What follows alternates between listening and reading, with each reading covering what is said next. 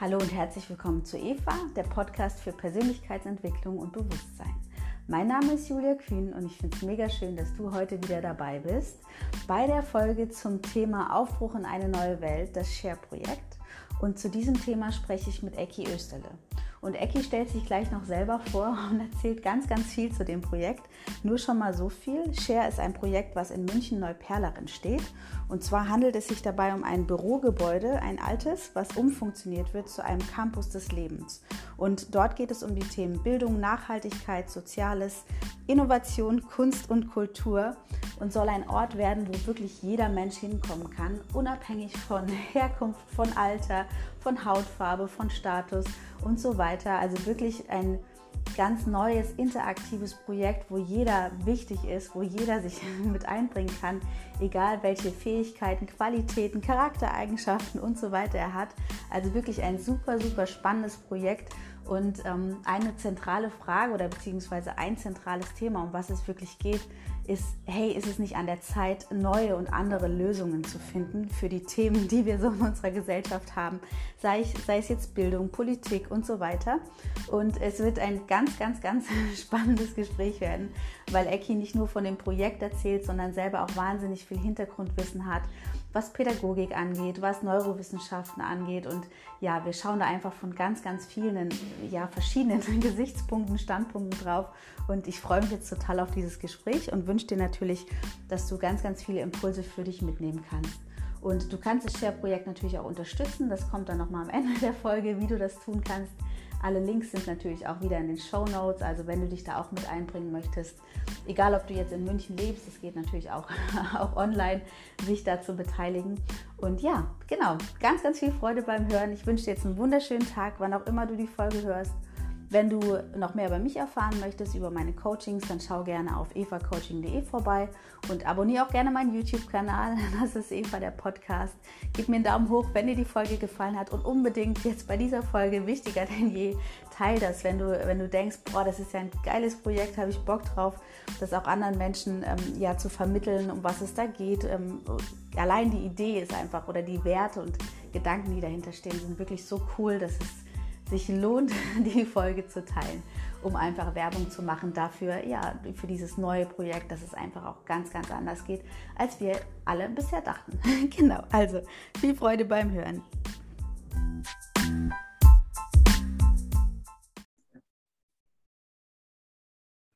Herzlich willkommen, Ecki, Ecki Österle. So schön, dass du da bist, heute hier im Podcast, Eva. Und wir sprechen ja heute über das Projekt Share und die Community Kitchen, in welches du ja, in welche beiden du ja involviert bist. Und jetzt darfst du aber erstmal kurz zu deiner Person erzählen, wer du bist und was du so machst. Ja, Eva, erstmal danke für die Einladung. Ich freue mich. Wir haben uns ja über eine Freundin kennengelernt und ich habe mich total gefreut, dass du mit mir das auch heute machen wolltest. Ja, wer bin ich? Ich bin Urmünchner, 50 mhm. Jahre alt, lebe schon immer in München, weil die Jobs irgendwie alle zu mir kamen. Ich musste nie umziehen wegen dem Job und mir gefällt auch München sehr gut. Ähm, ich bin, ja genau, ich habe eine steile Karriere als Steuerfachgehilfe äh, mit über vier Jahre hinter mir, weil mein Vater eine Steuerkanzlei hatte und habe aber dann sehr schnell zu meinen Themen gefunden, ähm, habe dann Sozialpädagogik studiert, was ich eigentlich schon immer irgendwie machen wollte, weil ich schwer aktiv in der Jugendarbeit war und mich aber nicht getraut habe aus dem üblichen Vorurteil, da verdient man ja nichts. Mhm. Habe es aber dann doch getan und war der erste Praktikant, der sein Studiensemester in der Wirtschaft gemacht hat, bei einem DAX-Konzern. Und das hat mich viel geprägt, weil dadurch war immer die Brücke von Pädagogik und Wirtschaft. Das ist so das Thema, was mich begleitet, schon immer begleitet. Und habe im Zuge dessen, äh, ich glaube 2014, an einem Projekt teilgenommen in der Firma, und habe da einen für mich ganz besonderen Menschen kennengelernt, Tobias Esch, ähm, und habe so die Neurobiologie kennengelernt. Mhm. Und ja, wir haben uns dann, wie das im Leben ist, wieder verloren, aus den Augen verloren. Und dann habe ich ein Buch von ihm gelesen und das hat mich so fasziniert, dass ich ihn angerufen habe, gesagt, wo kann man mehr wissen? Und habe dann noch einen Masterstudiengang für Neuroscience draufgesetzt ähm, und nenne mich jetzt Neuropädagoge, mhm. weil was für mich so spannend ist, wie ich merke, wie wichtig unser Hirn ist bei all den Dingen, die wir tun. Ja. Und dass wir komplett unterschätzen, wie viel wir unterbewusst eigentlich machen, mhm. weil wir alles so Macher geworden sind, habe ich so das Gefühl. Ähm, und das führt uns auch zu dem Projekt, weil ja. Seit ich losgelassen habe, passieren die Dinge. Also ich mache wenig Marketing, äh, sondern äh, ich kriege Anrufe. Und zwar jetzt gar nicht hochnäsig gemeint, sondern ja. wenn ich so lebe, wie ich lebe, strahle ich scheinbar so aus, wie Eki ist. Mhm. Und dann trifft man auf Menschen, ähm, die sowas ähnliches wollen. Ja. Und die melden sich dann über irgendeinen Kanal. Und so sind ja auch wir beide zusammengekommen. Ja, das finde ich ein hochspannendes Thema, was du jetzt sagst, mit dem, wenn ich loslasse, dann, dann kommen die Dinge in mein Leben. Da können wir nachher auch noch mal ein bisschen intensiver drauf eingehen. Ähm, jetzt habe ich aber doch noch eine Frage zu dem Neuropädagoge. Ist das, nennst du dich so oder ist das tatsächlich ein, ein, ein Berufsbild, was es so schon gibt? Oder hast, hast du das für dich praktisch kreiert? Genau, ich habe das für mich kreiert. Ich mhm. kenne es noch nicht. Mhm. Äh, wo ich mir das überlegt habe, haben mir eigentlich ganz viele Freunde gesagt, was denn das, kapiert doch kein Mensch. Aber für mich ist es so passend, weil ich habe die Neuro studiert, weil ich, glaube ich, ganz gut verstanden habe, äh, wie Menschen ticken, ja. aber nicht warum. Und, ja. äh, und für mich war das Tolle an dem Masterstudiengang nicht die Fachbegriffe oder wie schnell ein Neuron unterwegs ist oder sowas, sondern zu verstehen, warum wir Menschen so ticken, wie wir ticken. Ja. Ähm, und im Bezug auf das Share-Projekt kommen wir nachher noch drauf, ja. auch äh, zu verstehen, warum hier so viel schief läuft. Also wir haben eine Bildung in Deutschland, die einfach nicht gehirngerecht ist. Und äh, wir wundern uns, dass so vieles nicht motiviert angegangen wird. Ähm, aber ein kleines Beispiel, wir haben acht Ebenen und unser Hirn tut über die acht Ebenen steuern, was es bewusst an uns ranlässt. Das ja. heißt, wir spüren erstmal überhaupt nicht, was da abgeht. Und wenn die erste Ebene sagt, interessiert mich nicht, ja. dann ist das wieder raus. Punkt, Ende dann äh, wissen wir gar nicht, was wir da gespürt, gefühlt, gerochen haben, sondern ja. es ist unterbewusst verarztet und heimgeschickt. Ja. Das ist, das ist auch hochspannend. Jetzt sage ich schon, ich noch tausend Fragen in die Richtung stellen. Wir wollen uns aber heute auf dieses, ähm, auf das Share-Projekt äh, konzentrieren und auf die Community Kitchen. Mhm. Also für alle, die, die sich vielleicht auch jetzt für alles andere noch interessieren, Ecke und ich haben schon darüber gesprochen, noch mehr Folgen aufzunehmen. Ähm, genau, was kannst du einmal kurz erzählen, so eine Zusammenfassung, was, was ist überhaupt das Share-Projekt und, und die Community Kitchen, die ja dann in München in Neuperlach ähm, entstehen wird ab dem 25. September, nächste Woche Samstag, genau. Wir sind schon ganz aufgeregt, ja. weil in zehn Tagen werden die Schleusen geöffnet. Ja. Ähm, und ja, was ist das Share-Projekt? Äh, spannende Frage, aber ich glaube, jetzt habe ich es oft genug langsam erklärt. Also in erster Linie ist es ein Haus von Menschen für Menschen. Mhm. Also wir wollen alles teilen und miteinander motiviert und bewusst durch die Welt gehen. Mhm. Es gibt so drei Überbegriffe, würde ich es mal nennen. Nachhaltigkeit, ähm, Bildung und Diversity. Mhm. Diversity kommt einem vielleicht erstmal ein bisschen strange vor, aber wir sind in einem Stadtteil, der einen sehr hohen Ausländeranteil hat mhm. und der mhm. auch nicht sehr gut betucht ist. Und unter anderem wollen wir hier Brücken schlagen in andere Welten. Ähm, und das ist für mich zum Beispiel Diversity pur, mhm. weil ich sage, ich möchte, egal welche Religion, Rasse, Geschlecht, mit tollen Menschen mich umgeben. Und da ist mir eigentlich völlig wurscht, welche Hautfarbe der hat.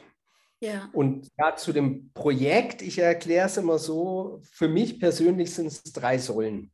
Also das allererste ist, wir haben die Möglichkeit bekommen, jetzt im Frühjahr ähm, ein, ehemaligen, ein ehemaliges Bürogebäude von einem DAX-Konzern zu übernehmen. Die sind da ausgezogen und der neue Investor ähm, hatte die Idee, mit uns zusammen ein großes Projekt zu gestalten und uns massiv zu unterstützen, damit wir unsere Themen weitertreiben können.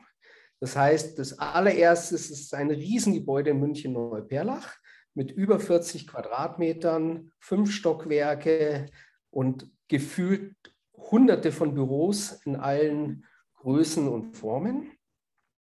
Ähm, in diesem Bürogebäude gibt es ein ehemaliges Mitarbeiterrestaurant von dieser Firma und das wird die Community Kitchen.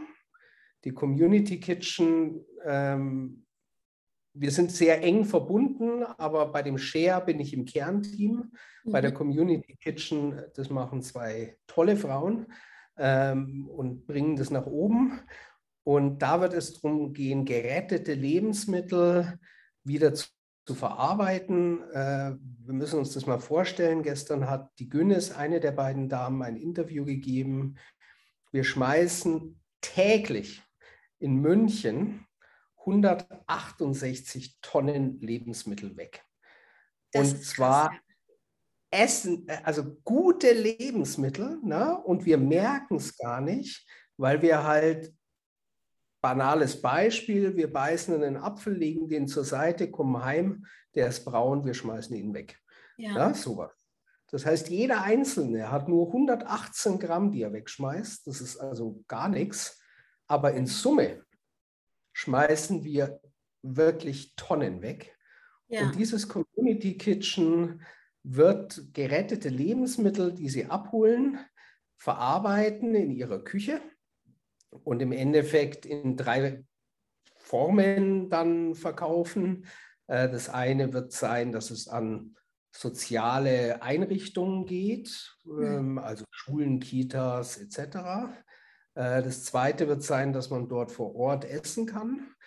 Mhm. Und da war uns auch wichtig, dass der Gewinn nicht im Vordergrund steht. Wir wollen Geld verdienen, aber es darf auch gern eine Gruppe von alten Damen sich den Nachmittag dort hinsetzen und nur einen Kaffee trinken oder sowas. Also uns ist wichtig, das auch als Treffpunkt aufzubauen. Und das Dritte wird sein, äh, wir haben, oder Günnes und Judith machen äh, Einweggläser, mhm. wo diese verarbeiteten Lebensmittel praktisch wieder abgefüllt werden und wieder in den Handel zurückgehen. Das mhm. heißt, es werden diese Lebensmittel, die eigentlich weggeschmissen worden wären, weil sie zum Teil nur eine Druckstelle haben oder sowas und ja. wir als Konsument die nicht mehr wollen, äh, werden einfach verarbeitet. Die Köche müssen super kreativ sein, weil die wissen ja nie genau, was sie kriegen. Und dann werden die verarbeitet und an diese drei Säulen verteilt.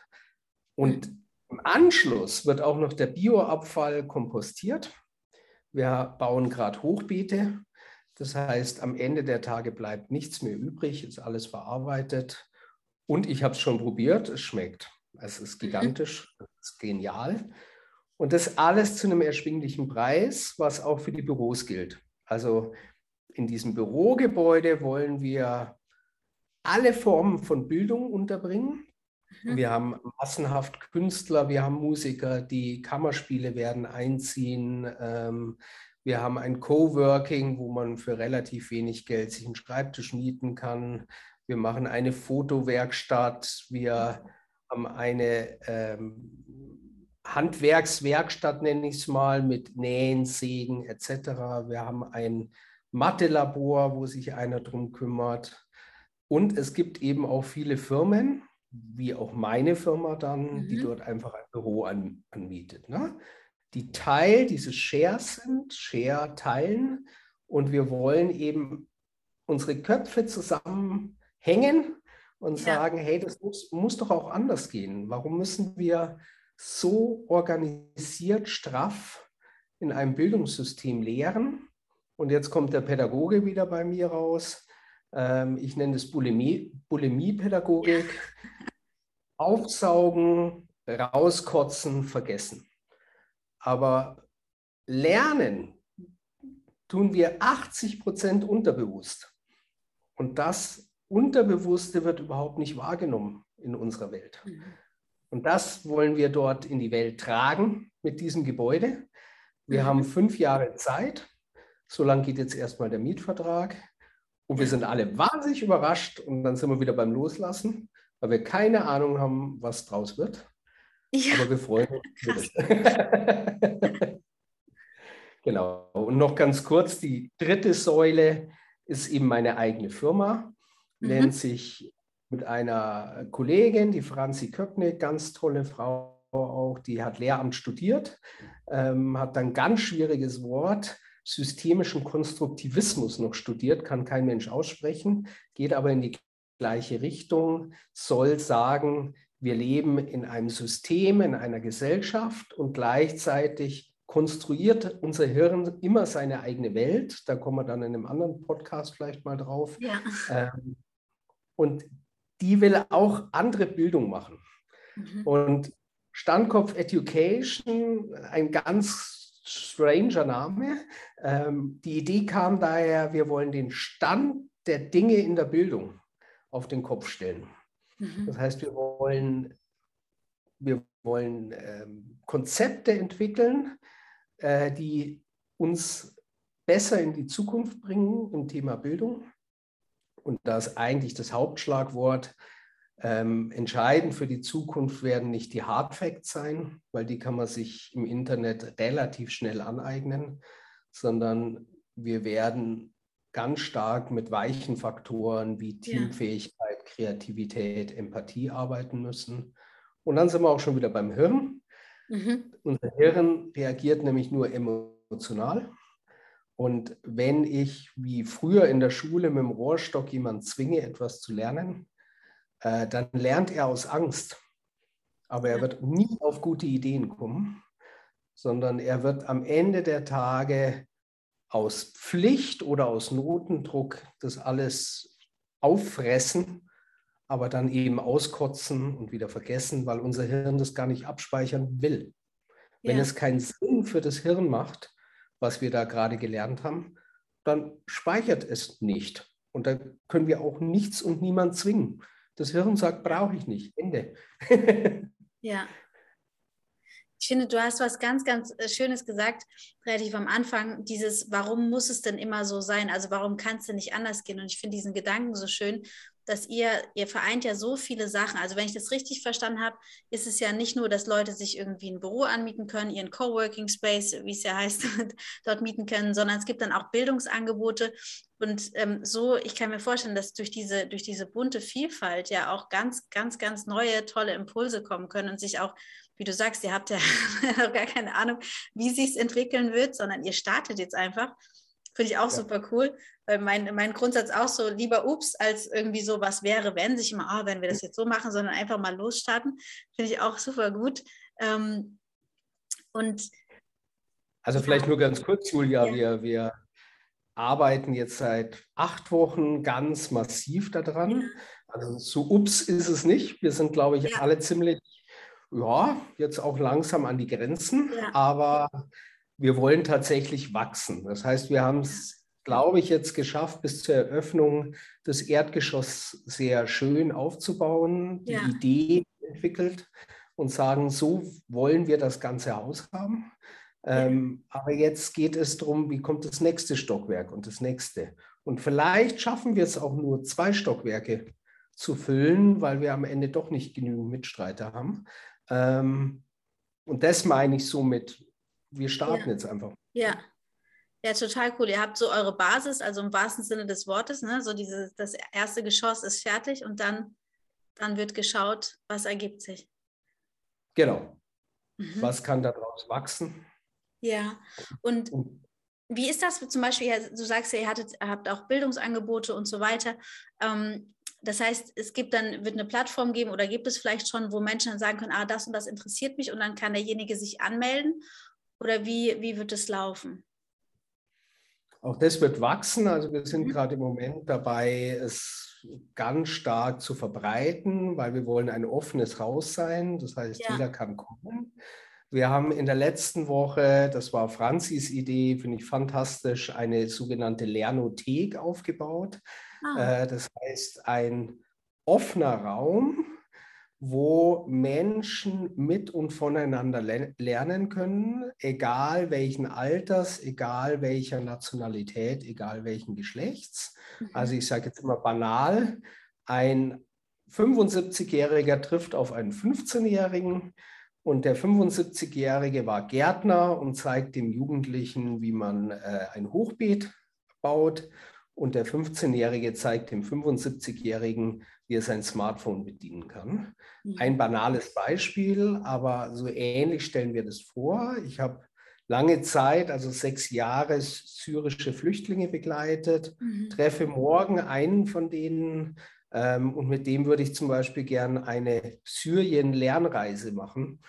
Das heißt, äh, vom Kochen über die Kultur, vielleicht erste Sprachversuche. Ich habe gelernt, mhm. Arabisch geht viel aus dem Hals. Das ja. sind so Laute. äh, meine Syrer haben sich immer totgelacht, obwohl ich dachte, das Wort ist völlig korrekt ausgesprochen. Ja. Ähm, also mit dem Mohammed klassisch ja. zusammen ein Angebot machen, ähm, wo interessierte Menschen einfach hinkommen. Wir werden ja. in dieser Lernothek eine Workshop-Ecke machen. Das heißt, da steht ein Flipchart, äh, Metaplan-Tafel, Stifte und ja. es sind Stühle da. Und da können sich Menschen treffen und brainstormen ähm, ja. und einfach mitnehmen, was für sie gerade wichtig war. Wir haben, oder Franzi hat in, lange in Paris gelebt, drei Jahre, und hat dort sogenannte Suche-Biete-Kioske kennengelernt. Das heißt, in Stadtteilen gibt es echte Kioske quasi, wo Menschen aus dem Stadtteil eintragen können, was sie suchen und was sie bieten. Also ein bisschen mhm. zurück zur Tauschbörse quasi. Mhm. Ähm, biete Handwerkleistung, suche Nachhilfelehrer, sage ich jetzt mal. Ja. Und das haben wir auch übernommen. Wir haben eine Magnetsäule mit Suche biete. Das heißt, da kann auch jeder reinkommen und sagen, ich suche Nachhilfelehrer oder irgend sowas, biete, ja. keine Ahnung, ihren Garten schön zu machen oder irgend ja. sowas. Das ist ähm, auch so ein schöner Gedanke, weil es auch das, ähm, das Geld auch außen vor lässt, ne? weil es dann auch nicht mehr irgendwie kapitalistisch orientiert ist, sondern wirklich so, hey, ich habe das und das zu geben und dafür hätte ich gerne das oder ich brauche das und kann das geben. Das finde ich auch super gut, weil tatsächlich ja auch, ähm, wie du sagst, das ist jetzt ein Stadtteil, der, da sind die Leute nicht unbedingt gut betucht. Ne? Und oft ist ja zum Zugang zum Beispiel auch zur Persönlichkeitsentwicklung oder sowas, ne? wenn du jetzt deine, deine Coachings verkaufst, das funktioniert eben für ganz viele, für eine riesen Personengruppe funktioniert funktioniert das gar nicht, weil die sich das nicht leisten können. Ne? Und so ist ja, hast du wieder die Möglichkeit, auch mit dem, was schon da ist, an, an Ressourcen, die nicht finanziell gebunden sind, dir zu ermöglichen, auch Bildung zu erhalten oder was weiß ich, eine, eine Fortbildung oder Kochkünste zu erlernen. Das ist also eine super gute Idee. Ja, und es geht noch weiter, dass wir in Deutschland, so habe ich erlebt, zumindest sehr stark auf die kognitiven Stärken und auf die kognitiven Talente setzen. Ne? Und wir hängen Menschen ab, die unglaublich toll sind, aber vielleicht nicht gerade ihre absolute Stärke im Kognitiven haben, ja. sondern im Sozialen, im Künstlerischen, im Zwischenmenschlichen, egal. Ne? Und, und das ist eben auch die Idee dahinter, dass wir sagen, okay, so schaut für mich übrigens auch die Zukunft der Arbeit aus. Es geht eben nicht mehr um Konkurrenz, wer ist besser, sondern es geht darum, was kannst du und was kann ich. Und wenn wir uns zusammentun, dann erreichen wir beide genau das Gleiche oder eben viel, viel mehr, ja. äh, weil du machst den Garten viel schöner wie ich in einer Stunde. Ja. Ähm, ich repariere dir dein Smartphone und es macht mir sogar noch Spaß. Ja. Äh, und danach hast du ein Turbo-Smartphone, ich einen Turbo-Garten. Wir hatten beide eine Stunde Spaß und es hat es uns vielleicht nichts gekostet. Ähm, und der Gedanke gefällt mir so gut, weil wenn wir nochmal auf den Anfang gehen und sagen, wir gehen hier in eine Welt, wo die weichen Faktoren so wichtig werden, ja. dann können wir das eben immer schlechter messen.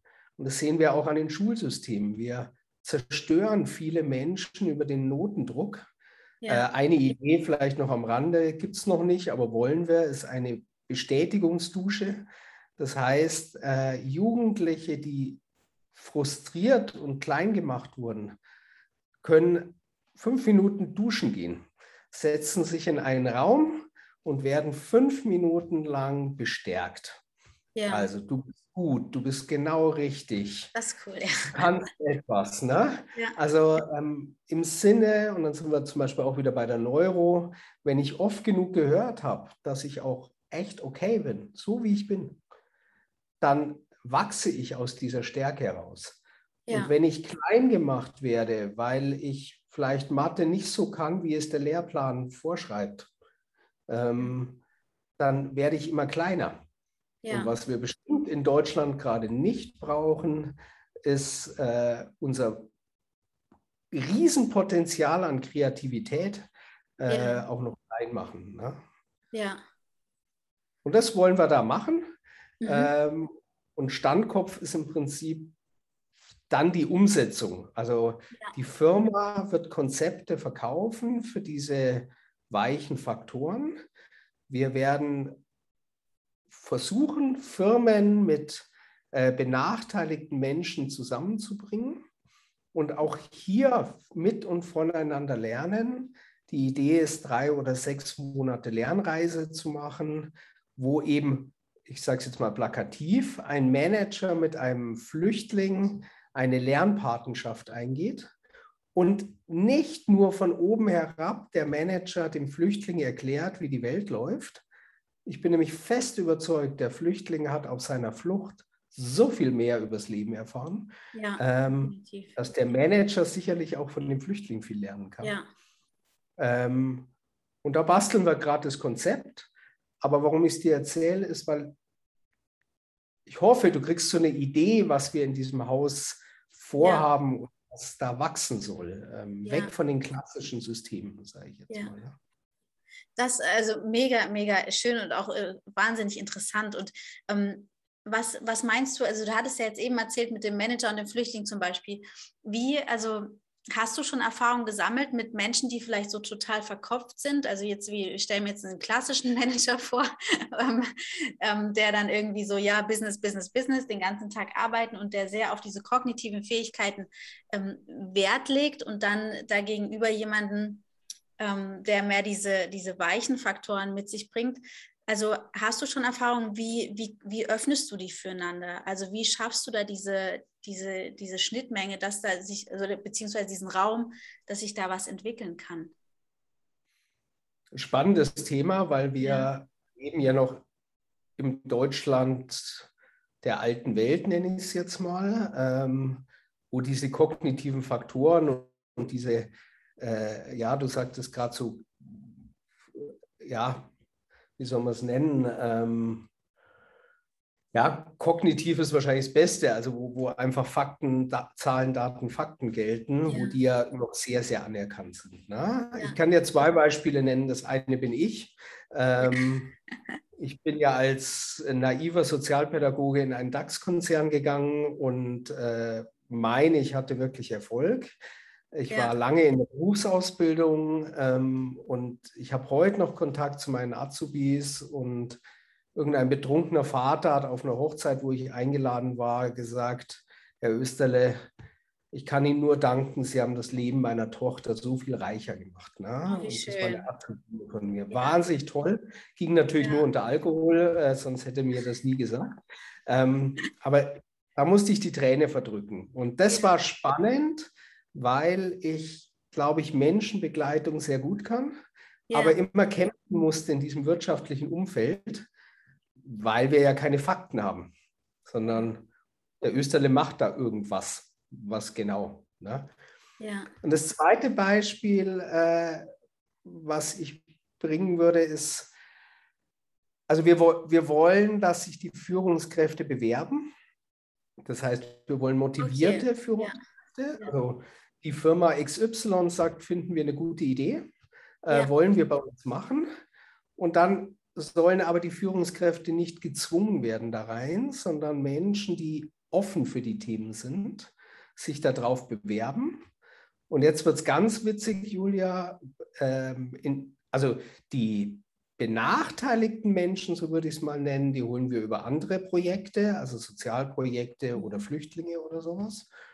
Und wenn wir dann fünf und fünf zum Beispiel haben, dann gibt es erst so einen Teamtag und dann einen Pitch. Und ja. wir drehen bewusst die Sache um.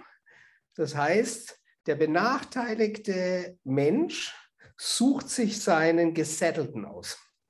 Okay. Das heißt, der, der, Manager, um jetzt wieder in dem Ton zu bleiben, äh, muss sich bemühen, dass er einen guten Partner findet. Das einen guten cool. Lernpartner. Ja. Und das sind so Ideen, um diese Grenzen aufzuweichen. Und das Gleiche wollen wir eben quasi in diesem ganzen Haus schaffen, ne? ja. dass wir sagen, ähm, Leute, Bildung ist so viel mehr wie die bewusste Schulbildung. Ja. Und wir haben hier eine Chance, ähm, weil der Investor auch wirklich das sehr massiv unterstützt. Ähm, wir können also auch Menschen reinholen, die einfach tolle Ideen haben, die sich aber vielleicht ein Büro in einer Münchner Bürolandschaft gar nicht leisten können. Ne? Und wir haben zum Beispiel auch gestern einen kennengelernt, der ist sehr verwurzelt in Neuperlach. Der kennt da ganz viele Jugendliche, selber. Moslem. Und er wird uns mit unterstützen, macht die IT bei uns jetzt auch. Und ich fand das ganz wichtig, weil der kennt seine Hut. Ne? Ja. Und wir werden da sicherlich auch manchmal Probleme kriegen.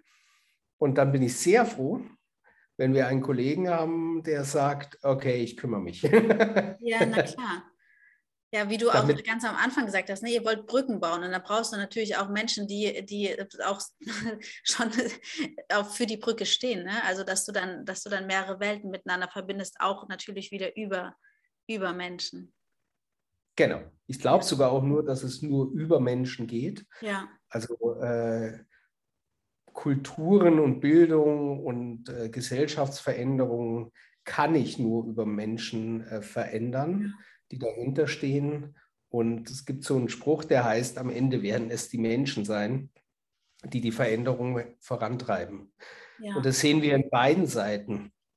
Im Moment sind wir noch ganz oft in alten Konzepten verhaftet.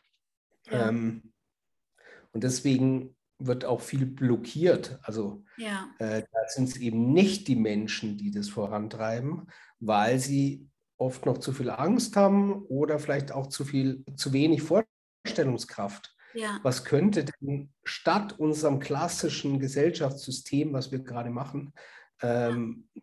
noch interessant sein? Ne? Und ich glaube immer mehr, dass Veränderung von unten kommt, zum Beispiel durch ein Haus wie das Share. Ja. Und dass wir, gibt jetzt so einen Modeausdruck gerade, aber ich finde ihn schon ganz schön, ein Leuchtturmprojekt werden. Also Menschen, wir merken es auch gerade, werden gerade immer neugieriger. Wir basteln da ja jeden Tag und schleppen Möbel rum und streichen und machen und tun. Ja. Und es kommen immer mehr Menschen rein sagen, was wird denn das hier? Ne? Ja. Und dann reden wir mit denen und dann nehmen sie einen Flyer mit und sagen, ja, wir kommen auf jeden Fall am 25. Ne? Ja. Und wir kriegen ganz viele Angebote. Also wir haben auch Großfirmen, die uns jetzt unterstützen, die uns ihre zweite Wahlprodukte schenken ne? und sagen, äh, wir können damit eh, die können wir nicht verkaufen, aber wir sind happy, wenn wir sie an so eine gute Sache geben können. Wir machen bei dem Fest fast alles umsonst, ja. weil Menschen mit irgendwelchen Ideen, Künstler, eine Barista-Bar und so weiter haben gesagt, hey, das ist es uns wert. Wir kommen. Wir kommen einfach, wir sind dabei, wir bieten was an. Ihr müsst uns die, die, die Grundkosten zahlen, das ist ja auch völlig okay. Ja. Aber unser Können schenken wir euch. Oder noch ein Beispiel, wir haben riesen Möbeltouren hinter uns. Wir haben ein ganz tolles Team, finde ich, was eBay Kleinanzeigen durchschaut, was für uns passen könnte. Und wir stoßen da auch auf ganz viel Gegenliebe, sage ich mal. Und mhm. was für mich so interessant war, wir waren bei einer Dame, die wollte uns einen Flügel schenken. Oh wow. Auch einen echten, guten, richtig schönen wow. Flügel. Ja. Aber leider fünfter Stock ohne Aufzug. Oh, shit. Und ganz ehrlich, also ja. ich bin auch ein Bürotiger. Ich habe ihn keine fünf Zentimeter hochgebracht. Ja. Ähm, und dann haben wir gesagt, naja gut, wir müssen im Kernteam besprechen, ob wir eine Spedition beauftragen. Und dann sagt die Frau, ich schenke euch den Flügel und ich lege noch eins drauf. Die Hälfte der Speditionskosten gehen auf mich. Oh. Äh, wenn dieser Flügel in euer Projekt kommt. Ne? Ja. Ähm, und sowas erleben wir im Kleinen und Großen. Äh, also ja. das war natürlich ein Extrembeispiel.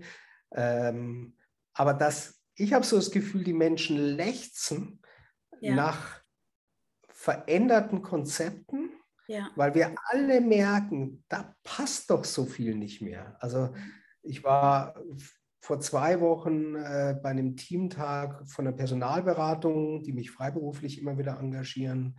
Und da ging es darum, welche KI-Modelle müssen wir für die Personalauswahl kennenlernen und unterstützen. Und ich habe gesagt, das ist doch der völlig, das wird doch jetzt der endgültige Wahnsinn, wenn wir gute Leute suchen als Firmen ja. und stecken darüber die KI die nur Fakten prüfen kann. Also Noten aus einem Bildungssystem, was freundlich gesagt mittlerweile sehr umstritten ist. Ja. Ähm, Lebensläufe durchackert und sagt, da ist eine Lücke. Vielleicht ist genau die Lücke das Spannende für die Firma. Genau. Das kann die KI aber nicht lesen. Noch ein Beispiel, ich hatte Fachinformatiker Auszubildende. Ich habe mal einen Fachinformatiker eingeladen, der hatte in Informatik im Zeugnis eine 5. Dann hat er bei uns den internen Test gemacht und ja. also der hat die Schablone gesprengt. Ne? Der war so ja. gut, dass, dass da gab es keine Note mehr. Ne? Und da habe ich gesagt, was ist denn bei Ihnen los? Also äh, die KI hätte ihn raussortiert, ne? Ja. weil fünf Informatik weg. Ähm, und dann haben wir gemerkt, er hat einen Informatiklehrer kurz vor der Rente, die, der praktisch gezwungen wurde, noch Informatik zu geben. Ah. Er hat so wenig von Informatik verstanden, dass er die Geschichte der Informatik mit den Jugendlichen gemacht hat. Ah, okay. Und da hat er seinen Fünfer gekriegt. Ne? Ja, ja. Aber wenn ich mir jetzt vorstelle, die KI der Firma, der kann ich ja nur eingeben. Ich suche gute Informatiker, Informatiknote 1 oder 2, sage ich jetzt mal. Ne? Ja dann wäre der weg. Ja. Und das glaube ich, das sind jetzt ein paar,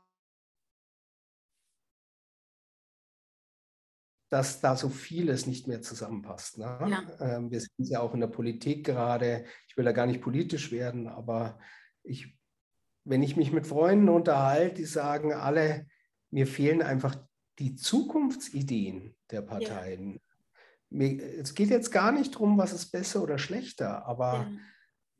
diese neue Welt sich entwickeln zu lassen, tue ich mich so schwer oder kriege ich so schwer mit. Und die Idee ist halt jetzt, ich habe auch für mich entschieden, ich will nicht mehr kämpfen. Ich finde, wir kämpfen in Deutschland viel zu viel. Also da wird einer Veganer, das ist auch völlig okay, soll er werden. Aber dann blärt er in den Social Medias umeinander, dass Fleischfresser alle äh, blöd sind oder so. Ne? Und da will ich weg ja. von diesem Kampf. Ja. Und ich will hin, dass ich sage, Leute, wir versuchen jetzt da ganz was anderes. Ja. Und wer mitmacht, freuen wir uns, unterstützt uns, geht mit. Ja. Äh, und dann können wir da ganz was Tolles bauen. Ja. Aber ich werde mit niemand streiten oder ja, also geht ja nicht um Diskutieren, das ist ja wichtig ja. und gut. Aber um Beschuldigen oder Rechthaberei, da mache ich nicht mehr mit, keinen Bock mehr drauf. Das kann ich, kann ich sehr gut nachvollziehen. Gerade letztens eine Dokumentation gesehen und da hat eine Frau auch, ähm, äh, das ging um das Beispiel Impfen und so weiter. Also ich möchte da jetzt auch keine Position beziehen. Es ging aber darum, dass, ähm, dass Menschen dazu neigen, irgendwie ihre Ängste immer zu, zu externalisieren. Ne? Und sie meinte dann, warum, warum machen nicht einfach die Leute, die sich nicht impfen wollen, die sollen das doch machen? Und aber gleichzeitig nicht die anderen so, oh Gott, wie kannst du nur ne, diese ganze Angst, die Negativität externalisieren und genauso andersrum, dass die Geimpften dann auch nicht das externalisieren sollen, so von wegen, boah, jetzt, ach, jetzt musst du aber trotzdem Angst haben, weil du nicht geimpft bist und so weiter. Ne? Das ist, ja, also dieses mit dem, mit dem Finger auf andere zu zeigen und sie anzugreifen, finde ich auch fürchterlich. Also auch beim Beispiel vegan oder egal, wo du es darauf beziehst. Ich denke auch, dass das wirklich nirgendwo hinführt, sondern wenn du was für dich entschieden hast, dann machst du das, weil du es gut findest und dann kannst du auch Leuten davon erzählen und gleichzeitig auch trotzdem tolerant bleiben, dass andere vielleicht aus was für Gründen auch immer was ganz, ganz anderes machen. Ne? Also ja. Und da sind wir mitten im Thema Bildung, Julia. Das ist nämlich die Bildung, die passiert. Äh, ich esse mittlerweile sehr gern vegan. Das war für mich immer so ein boah, Öko, äh, da. Ähm, mittlerweile habe ich einfach viele Freunde, die vegan essen und da gehe ich hin und die kochen und ich denke mir, wo schmeckt das genial? Ich ja. brauche nicht jeden Tag meinen Schweinsbraten. Und dann sind wir eben mitten in der Bildung. Ja. Das ist Lernen. Ich nehme etwas Neues an und schau mal, ob das mit mir kompatibel ist. Ne? Ja. Und was machen wir, genau wie du sagst? Ich finde es ja noch schlimmer, wir schreien uns ja nur noch an. Also gerade in den Social Medias hat man ja auch das Gefühl, ja. das ist ein geschützter Raum, da kann ich auch noch alles sagen, dann einfach. Ne? Und dann wird es noch heftiger. Aber im Endeffekt, statt zu sagen, jetzt kann ich was Neues lernen, ähm, geht es dann darum, Recht zu haben. Ja. Und davon möchte ich weg. Ja. Äh, hin in eine Welt, wo wir einander zuhören. Und dann wird es übrigens auch ganz, ganz spannend, weil wir, wir haben zum Beispiel eine Riesenstudie, wo ein Professor von 2004 bis 2018 beobachtet hat, wie gut Menschen noch zuhören können. Ja. Und es gibt Führungskräfte oder der hat Führungskräfte beobachtet. Und 2004 konnten noch 40 Prozent konnten nach fünf Minuten wiederholen, ja. was äh, der Mitarbeiter ihnen gesagt hat. Und 2018 schätzt mal noch wie viel Prozent der Führungskräfte? Wahrscheinlich höchstens zehn. Fünf Prozent. Krass. 5% konnten nach fünf Minuten noch wiedergeben, was ihnen der Mitarbeiter gerade gesagt hat. Krass. Und wenn wir dann sehen, was wir vorhin geredet haben, wie wichtig es ist, von und miteinander zu lernen. Ja. Und ich hör, kann nicht mal mehr zuhören, dann wird es echt schwierig. Ja. Und dann kämpfen wir uns halt nur noch, ne? so wie wir es gerade beschrieben haben. Dann will ich Recht haben und dann höre ich dir gar nicht mehr zu, sondern brülle in die Welt, ich habe recht. Ja. Und woran lag das? Ist das auch Teil der Studie? Also warum ist das so weit runtergegangen? Äh, das liegt an unserer Aufmerksamkeitsspanne. Ja. Dieser Professor Esch, ähm, der, ja. den ich da im Projekt kennengelernt habe, der hat eine Langzeitstudie gemacht und wir haben mittlerweile eine Aufmerksamkeits. Wird bei dir gebaut, Ecki, oder? Was, was ist los? Wird bei dir im Haus geschraubt? Bei mir jetzt, oder? Ja. Macht aber nichts. Also gehört dazu. Gibst du gehört dazu. Das ist gut. Also kannst du ja nachher hören, ob man uns verstanden hat. also ich verstehe dich noch gut, ich, aber ich, ich höre auch das, das, das Geschraube bei dir. Aber gut. Es ist irgendwie gerade Teil, Teil meines, meines Alltags. Ich frage mich, warum ziehe ich das gerade so an? ich glaube, wir müssen die Zuhörer mal kurz ins Boot nehmen, weil ja. Julia meinte vorhin, ähm, könnte es sein, dass bei mir gebohrt wird. Ja, genau. Bei mir im Haus ist. Kam auf die Idee gar nicht. Ja. Und jetzt wird bei mir gebohrt. ja. Na gut, vielleicht, vielleicht hört es auf. Schauen wir mal. ich denke, der Nachbar baut gerade ein Regal an die Wand. Ah ja, okay. Äh, optimaler Zeitpunkt, aber hilft ja nichts. Also wir waren bei der Aufmerksamkeitsspanne. Also der genau, hat nach die Aufmerksamkeit ist gerade weggeflogen mit mir. ja, genau. Dazu, hä? Was? Ach, aber man wird uns verzeihen. Ja, denke ich auch. ähm, genau. Aufmerksamkeitsspanne. Wir sind mittlerweile unter den Goldfisch gerutscht. Das heißt, wir können uns schlechter konzentrieren wie ein Goldfisch. Ja. Ähm, und das kommt natürlich durch den Dauerstress und durch die Dauerbeschallung. Ne? Das heißt, die Führungskräfte, das ist jetzt gar nicht böse, ähm, haben halt das gleiche Problem, was wir alle haben. Dass wir dauernd abgelenkt werden oder Anforderungen gegenüberstehen. Und unser Hirn kann immer nur eins denken, das vielleicht auch noch neuromäßig. Ja. Das heißt, das ganze Multitasking zum Beispiel geht gar nicht, wissen wir mittlerweile. Ist sau anstrengend, weil der Mensch von einem Punkt zum anderen hüpft dauernd. Oder unser Hirn hüpft. Und ja. das Gleiche ist da natürlich auch. Ich als Mitarbeiter erzähle irgendwas und da kommt eine Mail rein und dann klopft vielleicht einer und aus dem hat er gerade einen Projektauftrag gekriegt von seinem Vorstand oder, oder, oder. Ja, und dann fehlt halt die Kapazität zuzuhören. Und das Schlimme ist, wir können aber nur durch Kommunikation und Zuhören überhaupt den anderen in seinen Stärken entdecken. Ja. Weil wir ja so bunt sind. Das heißt, wenn wir das nicht mehr machen, dann kann ich nicht rausfinden, für was der andere gut ist. Ja. Und dementsprechend auch keine tollen neuen Projekte entwickeln. Ja. Was würdest du jemand sagen, Eki, der jetzt von dem Projekt hört und sagt, ja gut, aber wie soll das denn funktionieren, neue Wege und so weiter? Das ist doch Quatsch irgendwie und der so total festgefahren ist. Was, was, wär so, was wären so deine Punkte, wie du jemand erklären kannst, dass, es, dass du glaubst oder dass du davon überzeugt bist, dass es doch eben funktioniert, dass das ein, ein guter und förderlicher Weg ist für, also als Entwicklung insgesamt in, in unserer Welt? Also das Erste, was ich sagen würde, komm vorbei und schau es dir an. Ja. Ähm, weil was ich vorhin gesagt habe, und das meine ich gar nicht böse, vielen fehlt die Vorstellungskraft, ja. dass man irgendwie anders äh, leben kann, sage ich jetzt mal. Ne? Und das Zweite ist tatsächlich zu sagen, wenn ich es rational begründen müsste, äh, über schneller, höher, weiter werden wir nicht mehr weiterkommen. Äh, es gibt viele Länder auf dieser Welt, die viel mehr Menschen und Manpower haben und auch Hunger im wahrsten Sinne des Wortes, also noch was werden wollen. Ähm, da werden wir nicht hinterherkommen. China baut gerade die neue Seidenstraße, da können die mit der Bahn direkt von China nach Duisburg fahren. Ähm, und der Duisburger Hafen ist praktisch ein chinesisches Staatsgebiet mittlerweile, ja. ein Teil davon. Und da können die ihre Waren ähm, dann sammeln und verkaufen. Das heißt, wir werden mit schneller, höher, weiter und mit der Masse werden wir nicht klarkommen. Ja. Und dem würde ich dann sagen, also müssen wir unsere Potenziale finden. Und diese Potenziale muss ich aber heben.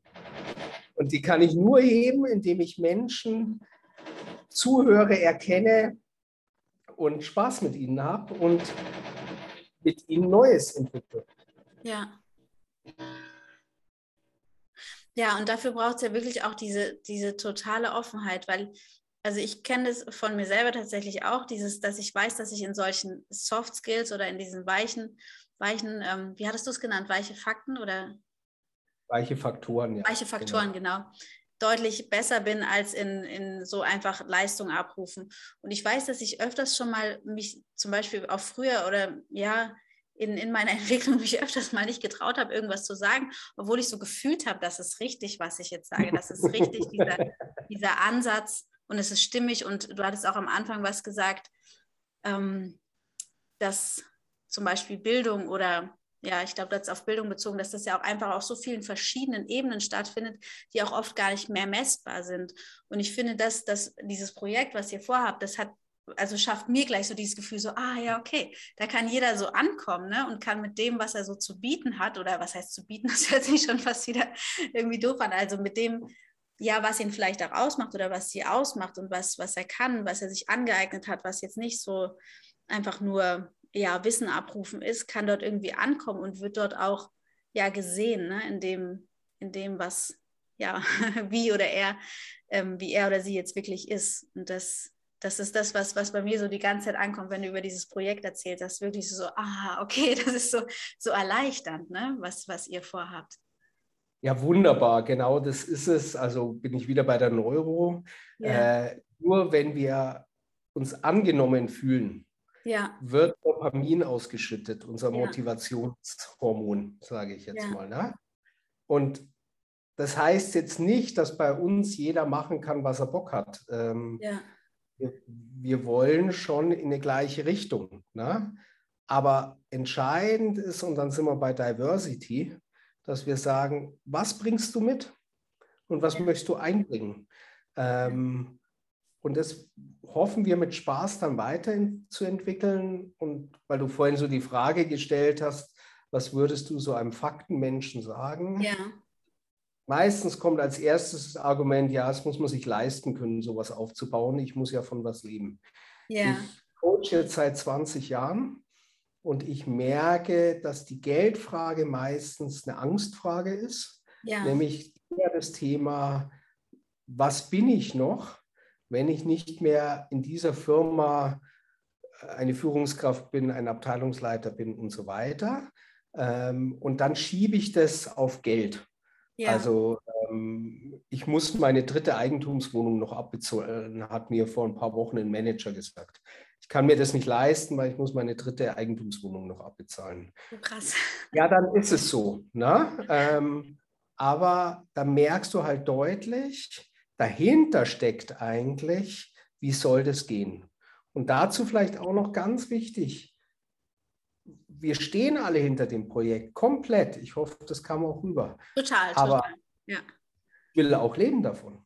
Ja, also das ist hier keine Non-Profit-Veranstaltung, sondern ja. äh, ich bin Teil eines Projektes, was wir in die Welt setzen wollen und davon muss und will ich leben. Ja. Und wenn ich es kann, dann werde ich auch andere Jobs angehen. Ja. Aber ich bin zum Beispiel letztes Jahr auch ein Jahr Taxi gefahren, ähm, weil ich wollte in Ruhe meine Selbstständigkeit aufbauen. Ja. Und wusste, ich brauche den Rücken frei für Miete, Krankenkasse etc. Ne? Ja. Ähm, ja, dann bin ich halt zweimal, dreimal in der Woche Taxi gefahren, ähm, habe okay gelebt, jetzt nicht luxuriös, aber echt okay. Ähm, und dann kamen die Dinge, das sind wir wieder am Anfang. Ne? In der Zeit habe ich gelernt, loszulassen, weil viele haben gesagt, also ich war früher der Psycho-Onkel von diesem DAX-Konzern. Ne? Also ich gesagt, ja, du, du spinnst doch, du kannst doch jetzt nicht mit deinen Qualifikationen Taxi fahren mit 49. Ja. Und davon freimachen und sagen, doch, weil das hilft mir gerade. Ähm, ich nehme, erstens ist Taxifahren kein schlechter Job aber es ist vor allem ein Überbrückungsjob. Ja. Äh, und das Gleiche gilt für das Projekt auch, dass ich sage, wenn es jetzt echt nicht hinhaut, was ich nicht glaube, ich bin fest überzeugt davon, ja, mein Gott, dann muss ich halt nebenher noch irgendwas arbeiten. Und ja. ich bin mittlerweile, glaube ich, auch ein ganz guter Trainer und Coach. Ähm, ja, dann muss halt das Projekt kleiner werden und die Trainings wieder größer werden, sage ich mal, um zu verdienen. Aber in diesem Prozess zu bleiben, das ist für viele so schwierig geworden, ne? weil man hat so, und das meine ich auch nicht böse, man hat in Deutschland einfach so, so Karrieremuster im Kopf. Ne? Und die geht man dann. Ich weiß nicht, ob du da auch schon Erfahrungen gemacht hast, ähm, aber die geht man halt Stück für Stück einfach weiter dann. Ja, also ich habe auch lang genug in der, in der Pflege gearbeitet, ohne ähm, mir richtig vorstellen zu können, oh, was, was, wie könnte ich jetzt sonst noch weitermachen und äh, habe natürlich dann auch ist ja auch was, was ich jetzt mache. Ich arbeite ja auch in zwei Berufen und ich finde das so schön, wie du sagst. Es gibt, gibt ja nicht nur dieses Entweder-Oder, sondern es gibt ja immer ein sowohl als auch. Ne? Und auch cool, dass du sagst, ja, dann bist du Taxi gefahren, einfach weil es dem, dem Zweck auch dient. Ne? Und wir denken so häufig in so, in so Status, jemand, der, der Taxi fährt, na, der kann ja jetzt kein irgendwie äh, studierter Mensch sein, sondern der muss ja so oder so sein. Und das ist schön, so diese Muster zu durchbrechen und zu sehen, ja, das geht eben geht eben auch ganz anders. Wenn ich was möchte, na gut, dann muss ich vielleicht anfangen oder darf ich anfangen, auch in ganz verschiedene Richtungen so zu denken ne? und nicht immer in diesen, diesen starren Kategorien. Ja, ich glaube wirklich, das Ausschlaggebende ist das Wort Kategorien. Wir haben, ja. sind wir wieder beim Lernen, wir haben gelernt, wie ein korrektes Leben läuft, sage ich jetzt mal. Ne? Und da haben uns unsere Eltern gezeigt durch Vorbild, wie es funktioniert. Und so ticken wir halt. Ne? Und ja. ich, wenn wir jetzt beim Taxifahrer bleiben, also ein 20-jähriger Taxifahrer wird wahrscheinlich noch akzeptiert, weil das ist halt ein Student, der fährt. Ja. Ne? Aber 49-jähriger Taxifahrer, äh, da muss ja irgendwas schiefgelaufen sein im Leben. Ja. Ne? Und das sind genau unsere Denkmuster und die ja. wollen wir aufweichen, indem wir sagen, okay, du bist kognitiv stark, aber der andere ist saukreativ. Ja. Und wenn ihr euch zusammentut und nicht bekämpft, ja. dann könnt ihr unendlich viel erreichen, wenn ihr es angeht. Ja, das Jetzt komme ich so ins ja. Philosophieren. Ja. Doch, das ist wirklich so, so ein schöner Gedanke und es lässt sich ja auch auf so viele verschiedene Bereiche übertragen, gell? Also wirklich so die, die Stärken des anderen zu sehen und nicht immer so rein zu zoomen, öh, warum, der, der kann das nicht oder das nicht. Ich denke da auch gerade an, an meine Partnerschaft. Mein, mein Freund ist ein ganz anderer Typ, also der ist so kognitiv so total äh, logisch. Meine Güte, der hat eine Logik, der rechnet sich dann bei Spielen aus, wie, wie er gewinnt und ich denke mal, ich spreche mit dem Universum und dann würfel ich. Willkommen in meiner Welt. Mein Vater ist, wie gesagt, Wirtschaftsprüfer oder was. Ja, ja, ja. und das, ich finde es aber gar nicht negativ, wenn andere Menschen so anders sind als ich, sondern es ist doch was voll Cooles, weil ich kann ja mega viel lernen, gell? Und das, das so anzunehmen, ja. ja. Genau darum geht es. Und ich ja. glaube, da haben wir im Prinzip den Kernpunkt auch. Also ja nicht mehr von besser oder schlechter zu sprechen, ja. sondern wir kommen in eine Welt rein, die wir alle nicht kennen. Das heißt, ja. es gibt noch keine Regeln. Und ja. jetzt können wir verängstigt an der alten Welt festhalten. Und meine These ist, es wird nicht gut gehen, weil äh, schneller, höher, weiter, da gibt es andere Länder, die das besser können. Oder wir gehen in die neue Welt und gestalten die. Ja. Und gestalten heißt eben, Stärken anzuerkennen. Ja. Nicht klein zu machen. Und ja. in Partnerschaften, Julia, du hast es gerade genannt, erlebe ich es ja auch ganz häufig so. Da geht es um Machtfragen. Was kann ich und was kannst du? Ähm, und das ist nur traurig, weil dein Beispiel ist ja ein sehr schönes Beispiel. Statt zu sagen, hey, du bist da ganz stark im Kognitiven und ich bin da ganz stark so im Empathischen, und äh, du lernst meine Welt kennen und ich deine. ja, ja. Und das ist es so, dieses sich gegenseitig, also wie, wie, äh, also das ist das ja, was ich auch so jetzt mitgenommen habe von eurem Projekt, so sich gegenseitig so an die Hand zu nehmen und wahrzunehmen, äh, wer steht da vor mir, ne? Und nicht aufzuhören, einfach in diesen Kategorien zu denken, sondern zu gucken, was bringt der Mensch wirklich mit. Ja, genau darum geht's. Ja. Und da möchte ich wieder hin. Und ja. da ist auch Bildung für mich genau angesiedelt. Ja. Und ich glaube, der größte Schritt wird werden, auch da sind wir wieder bei Kategorien. Äh, wir haben gelernt, dass wir unser Wissen und Leistung bewerten können, also über Noten im Normalfall. Ja. Ne? Das ist noch gar nicht so lange her. Vor der Industrialisierung gab es auch keine Noten, äh, sondern da hat man studiert und man wurde ernannt ja. als auf irgendwas. Ne? Und die Frage wird sein, lassen wir als Gesellschaft zu, dass wir viele, viele Stärken wie Empathie, Sozialverhalten, Kreativität nicht messen können, aber weil wir wissen, dass wir sie für die Zukunft brauchen. Ja. Du hast vorhin gesagt, du bist Pflegerin oder im Pflegeberuf. Ähm, ja. Das ist ja genau das Gleiche. Ne? Also äh, es geht ja, ich kann nicht be bewerten, ähm, wie dein Patient, wie wohl der sich gefühlt hat. Ja. Weil da kommt blöderweise noch dazu, dass er ja auch noch ein eigenständiger Mensch ist. Ja. Und vielleicht ist er sauschlecht drauf heute und du hast den besten Job der Welt gemacht. Ja. Und dann sagt er, äh, die Julia kann man vergessen.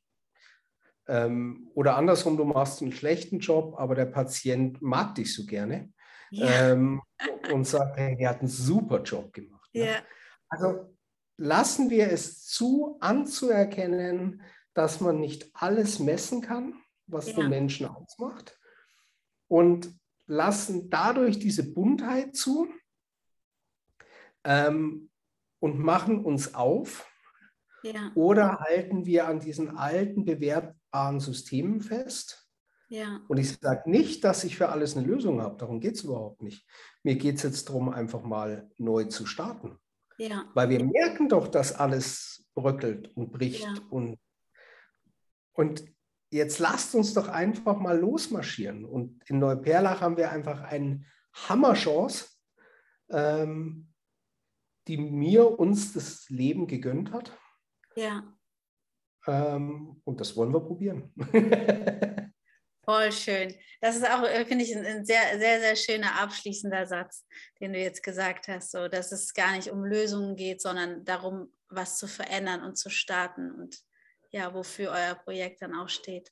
Ähm, Eki, wenn jetzt Leute euch noch unterstützen wollen, wie würde das ablaufen? Also wie können Menschen euch finden? Ich verlinke das natürlich alles auch noch unter dem Podcast, die, die, die Webseite, den Flyer und so weiter. Und ihr wart ja auch schon ähm, in diversen, im Bayerischen Rundfunk und so. Ähm, aber wie kann jetzt noch jemand, also was wäre so die Number One Adresse, wo jemand euch finden kann, wenn er euch unterstützen möchte? Also wahrscheinlich wäre tatsächlich am leichtesten im Moment, das über mich zu machen, mhm. weil äh, ich weiß jetzt, von was ich gesprochen habe. Mhm. Und ich kann dann an den richtigen Kollegen weitergeben. Mhm. Äh, und meine E-Mail ist www.eckart, e c k a r t österle.de. Mhm. Aber das schreibst du ja dann noch rein, Julia. Genau, ich schreibe es rein. Ähm, und dann kann man mir einfach eine Mail schreiben und auf der Seite ist auch meine Handynummer. Dann bitte nur auf Band sprechen, weil ich kriege so viele Anrufe von unbekannten Nummern und da gehe ich nicht mehr hin. Ah, also. Mail ist sicherer oder auf die äh, Mailbox dann reden, damit ich weiß, um was es geht. Ne? Ja. Ähm, aber dann bin ich zu allen Schandtaten bereit, ja, wenn es in unserem Sinne ist. Aber ich glaube, das ist das. Einfachste, ne? über, die, über die Homepages zu gehen. Ja. Gut, genau. super, Eki. Vielen, vielen Dank für dieses wunderschöne Gespräch. Also ich habe wirklich für mich jetzt auch nochmal echt so viel mitgenommen, nicht nur über das Projekt. Wir hatten ja vorher schon ein bisschen drüber ähm, gesprochen, da habe ich jetzt auch nochmal ganz, ganz viel erfahren, was ich noch nicht wusste, aber auch generell, also super, super schön und äh, so spannend und interessant. Und ich finde diesen Gedanken wirklich so schön, den du hier mit uns so aufgeteilt hast. Dieses, hey, es geht auch anders. Und wir merken, dass es doch jetzt bröckelt, dann lass es doch anders machen als, als vorher und nicht eben aus Angst so dieses Festhalten, sondern wirklich ins Loslassen gehen. Und das, was du auch zu Anfang gesagt hast, ne, dass durch dieses Loslassen ja auch überhaupt ganz andere Sachen in dein Leben treten können. Genau. Es gibt ja da viele Sprüche, ne? Wenn ja. eine Tür zugeht, geht eine andere auf und und ja. und. Wir haben da ja ganz schlaue Sprüche, aber jetzt geht machen, ne? genau. Ich sage immer, ein Hashtag von mir heißt genug geredet. Ja. Ähm, und das bringt es für mich auf den Punkt. Hey, wir haben es theoretisch jetzt alles genug beredet. Ja. Es geht ins Machen. Ja.